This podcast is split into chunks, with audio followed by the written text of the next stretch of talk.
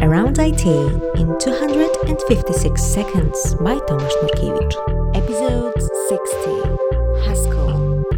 Haskell is a purely functional programming language. It is also statically and strongly typed. Haskell takes these characteristics to the extreme.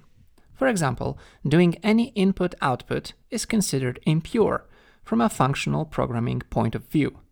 So, in some books, a simple Hello World example appears as late as in chapter 9. On the other hand, the type system is really powerful and clever. Sometimes it's jokingly said that if your Haskell program compiles, it must be correct. This is somewhat true.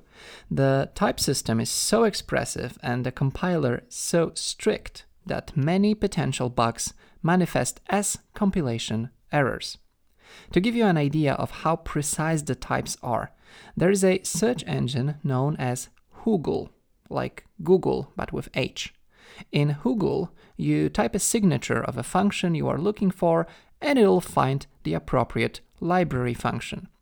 For example, let's say you ask for a function that takes a list and returns a list of the same type. There are many functions like that, for example, reverse or tail. However, if you also require that elements of that list must support ordering with each other, well, in that case, you must be looking for a sort function.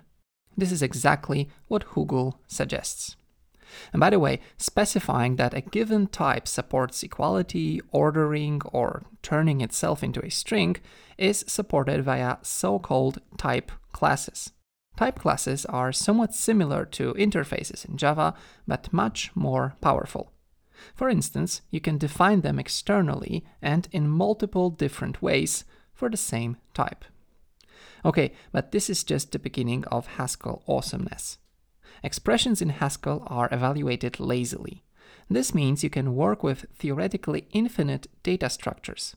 Also, some algorithms are much easier to implement when the runtime only evaluates as little as needed.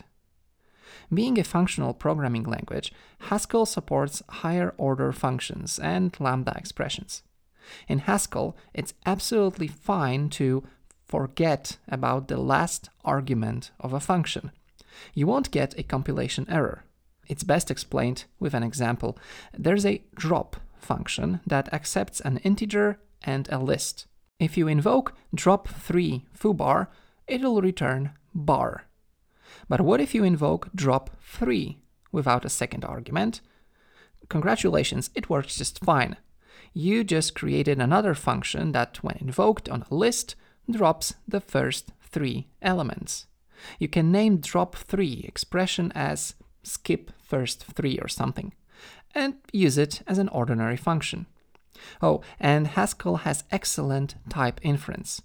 It means the compiler is amazingly good at guessing what's the signature of your newly created function.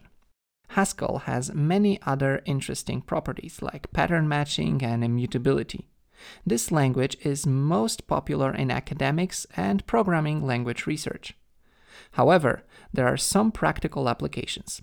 For example, Facebook's spam filter was famously written in Haskell.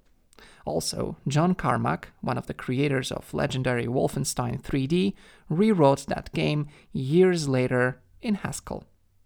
Turns out, despite a very strict environment, it has a lot of benefits. Surprisingly, immutability in such a dynamic game actually helps. That's it. Thanks for listening. Bye.